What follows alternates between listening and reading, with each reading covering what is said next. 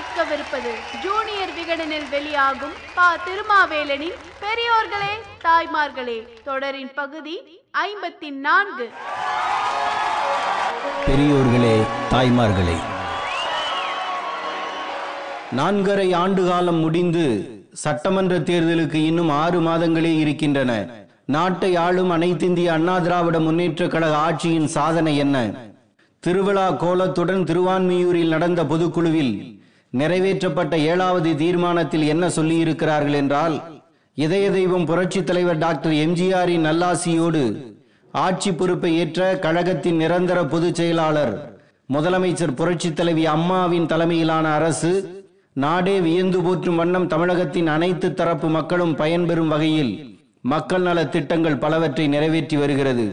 அதன் முத்தாய்ப்பாக அம்மா உணவகம் அம்மா மருந்தகம் அம்மா உப்பு அம்மா குடிநீர் திட்டம் அம்மா சிமெண்ட் அம்மா திட்டம் உழவர் பாதுகாப்பு திட்டம் தாலிக்கு தங்கம் திருமண உதவித்தொகை விலையில்லா மிக்சி கிரைண்டர் மற்றும் மின்விசிறி வழங்கும் திட்டம் மாணவ மாணவியர் பயன்பெறும் வகையில் விலையில்லா மடிகணினி விலையில்லா மிதிவண்டி கல்வி உபகரணங்கள் வழங்கும் திட்டங்கள் மற்றும் உயர்நிலை மேல்நிலை பள்ளி மாணவ மாணவியருக்கு ஊக்கத்தொகை வழங்குதல் உள்ளிட்ட பல்வேறு சலுகைகள் தமிழ்நாட்டின் பல இடங்களில் புதிய மருத்துவ பொறியியல் மற்றும் கலை அறிவியல் கல்லூரிகள் விலையில்லா கறவை பசுக்கள் மற்றும் வெள்ளாடுகள் வழங்கும் திட்டம் திருக்கோயில்களில் அன்னதானம் வழங்கும் திட்டம் சூரிய மின்சக்தியுடன் கூடிய பசுமை வீடுகள் திட்டம் திருத்தி அமைக்கப்பட்ட முதலமைச்சரின் விரிவான மருத்துவ காப்பீட்டு திட்டம் பொது விநியோக திட்டத்தில் விலையில்லா அரிசி குறைந்த விலையில் மளிகை பொருட்கள் மற்றும் காய்கறிகளை வழங்குதல் செய்தித்தாள் மற்றும் காகித நிறுவனத்தின் புதிய ஆலை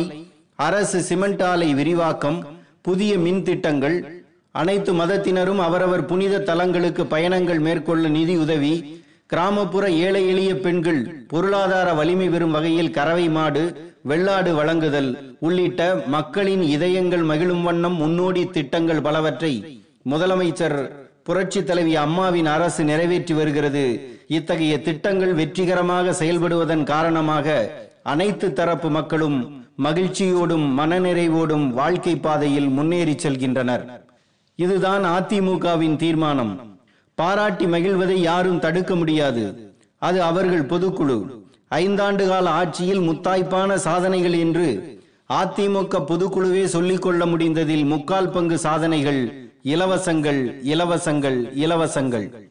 இன்னொரு ஐம்பது ஆண்டுகள் கழித்து தொலைக்காட்சியில் கேள்விகள் கேட்கக்கூடிய குணசேகரனோ ரங்கராஜ் பாண்டேவோ கார்த்திகை செல்வனோ வெங்கடப்பிரகாசோ சுகிர்தாவோ இவர்களுக்கெல்லாம் இந்த திட்டங்களை பார்க்கும்போது இரண்டு சந்தேகங்கள் வரும். தமிழகத்தை ஜெயலலிதா அம்மையார் ஆளும்போது இந்த அரசாங்கமே அனைத்தையும் வழங்கும் சோசலிச சோவியத் சமூக அரசாக மலர்ந்திருந்ததா? அல்லது வறுமையும் வறட்சியும் தாண்டவமாடி உயிருக்கு போராடிய சோமாலியா நாடு போல தமிழகம் இருந்ததா? என்று காரசாரமான விவாதங்களை நடத்தி கொண்டிருப்பார்கள். ஓர் ஆட்சி நெஞ்சை நிமிர்த்தி சாதனைகள் என்று எதை சொல்ல வேண்டும்? எதை தனது சாதனைகளாக ஓமந்தூரார் விட்டு சென்றார்? மொத்தமே ஒன்றரை ஆண்டு காலம் முதலமைச்சராக இருந்தார். பத்து ஆண்டுகளுக்கான சாதனைகளை ஒன்றரை ஆண்டுகளில் செய்துவிட்டார் ஓமந்தூராரின் மொத்த சிந்தனையுமே உணவு உற்பத்தியை பெருக்குவதில் தான் இருந்தது. ஆற்று பகுதி ஆறுகள் இல்லாத பகுதி என பிரித்து பயிர் உற்பத்தியை பெருக்க திட்டங்கள் போட்டார். கிணறுகள் வெட்ட கடன் கொடுத்தது இவர்தான்.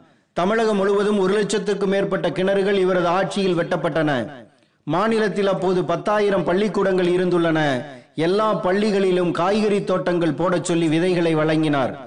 தொழிற்சாலை அமைக்க நிலம் தேவைப்பட்டால் நஞ்சை நிலங்களை பயன்படுத்தக்கூடாது என்று உத்தரவு போட்டார். ஏரி குளங்களை தூர்வாருவதில் கவனம் செலுத்தினார். ஏரி குளங்களை செப்பனிடுவோம் என்ற கட்டுரை எழுதி அதனை புத்தகமாக வெளியிட்டார். கிழக்கிந்திய கம்பெனியின் பொறியாளராக இருந்த சர் ஆர்த்தர் கேட்டன் தான் தென்னிந்தியாவில் ஏரிகளின் முக்கியத்துவத்தை உணர்ந்து செயல்பட்டவர். அதன் பிறகு ஓமந்தூரார் தனது ஆட்சியில் சென்னை மாகாணம் முழுவதும் இருக்கும் அனைத்து நீர்நிலைகளையும் மராமத்து செய்ய பத்தொன்பது கோடி ரூபாய் மதிப்பிலான எட்டாண்டு திட்டத்தை போட்டார். பவானி ஆற்றின் குறுக்கே கீழ்பவானி திட்டத்தை உடனே செயல்படுத்தினார். சுதந்திர இந்தியாவில் விரைவாகவும் திறமையாகவும் சிக்கனமாகவும் நிறைவேற்றப்பட்ட நீர்ப்பாசன திட்டம் இதுதான் என்று ஓமந்தூராரை அடுத்து முதலமைச்சராக வந்த பி எஸ் குமாரசாமி ராஜா தன்னிடம் கூறியதாக வரலாற்றாசிரியர் சோமலே சொல்கிறார்.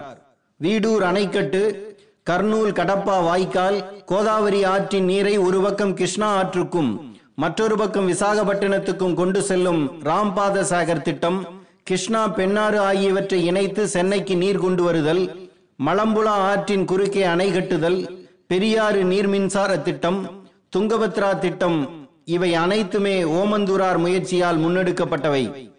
திருவிதாங்கூர் சமஸ்தானத்தின் எல்லையில் இருந்தாலும் ஹைதராபாத் சமஸ்தானத்தின் எல்லையில் இருந்தாலும் நீர்ப்பாசன பிரச்சனையாக இருந்தால் நேரே சமஸ்தான அமைச்சர் படேலின் கவனத்துக்கு கொண்டு சென்று டெல்லியிலேயே தங்கி சென்னை மாகாணத்துக்கு சாதகமான முடிவை வாங்கிய பிறகுதான் ஊருக்கு வருவார்.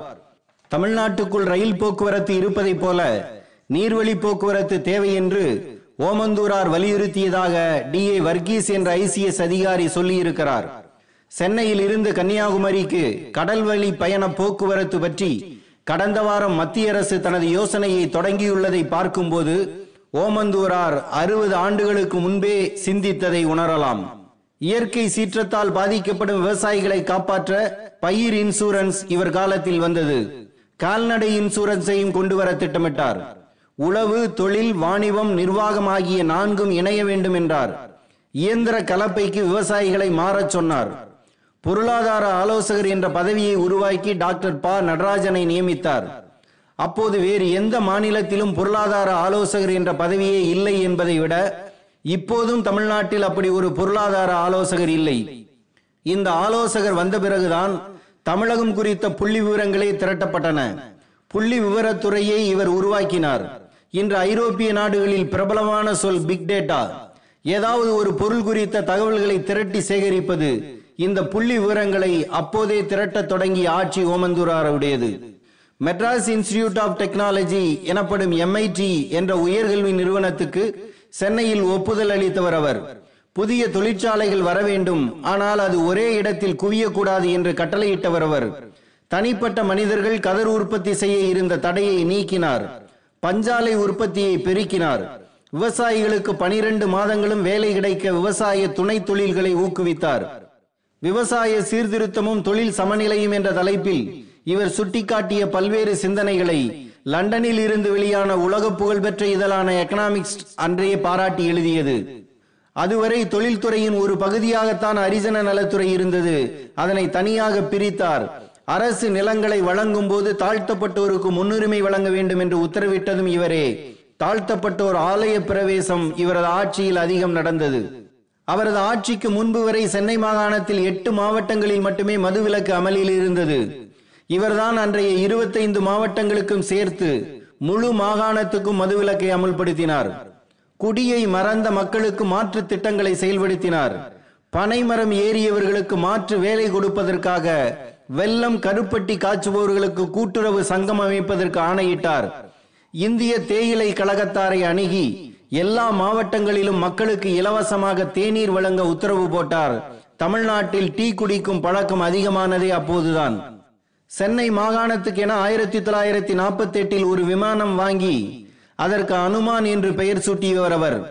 இங்கிருந்து டெல்லிக்கு ஆலோசனை கூட்டத்துக்கு செல்வதாக இருந்தால் தான் மட்டும் தனியாக போகாமல் சுற்றியிருந்த மாகாண முதல்வர்களையும் அழைத்துச் சென்றார். ஹைதராபாத் சமஸ்தானத்தை இந்தியாவுடன் இணைக்க முயற்சித்தது போலவே பிரெஞ்சு ஆளுகையில் இருந்த புதுச்சேரியை இணைக்கவும் துடித்தவர் இவர். தன்னை வந்து பார்த்த புதுச்சேரி கவர்னரிடம் இமயம் முதல் குமரி வரை ஆட்சி செய்த பிரிட்டிஷ்காரர்களே வெளியேறிவிட்ட பிறகு கை அகலத்துக்கு ஒரு ஊரை வைத்துக் கொண்டு ஏன் தர மறுக்கிறீர்கள் என்று நேரடியாகவே கேட்டார்.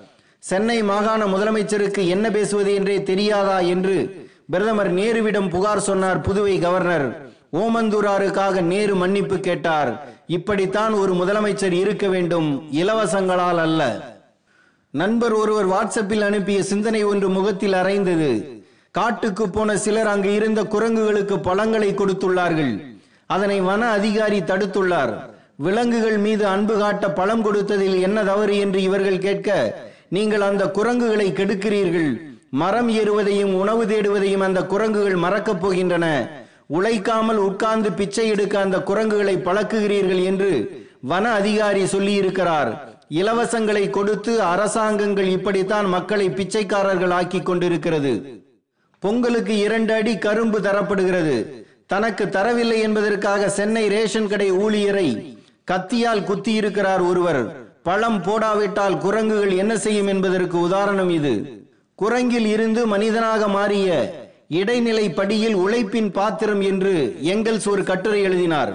மரங்களில் வாழ்ந்த குரங்குகள் தட்டையான நிலப்பரப்பில் வாழ பழகிய பிறகு கைகளை பயன்படுத்தும் பழக்கத்தை விட்டு போனதை சுட்டிக்காட்டும் எங்கள்ஸ் மனித குரங்குகளில் இருந்து மனிதனாக வளர்ச்சி அடைய உழைப்பு காரணமாகியது என்பதை விளக்குகிறார். கை என்பது உழைப்புக்கான உறுப்பு மட்டுமல்ல உழைப்பின் விளை பயனும் அதுவே என்றார் எங்கல்ஸ் அதாவது குரங்கை மனிதனாக மாற்றியது அன்றைய மனித உழைப்பு. இயற்கையின் இயங்கியலையே மாற்றிக்கொண்டு இருக்கிறது இன்றைய அரசியல் பிழைப்பு.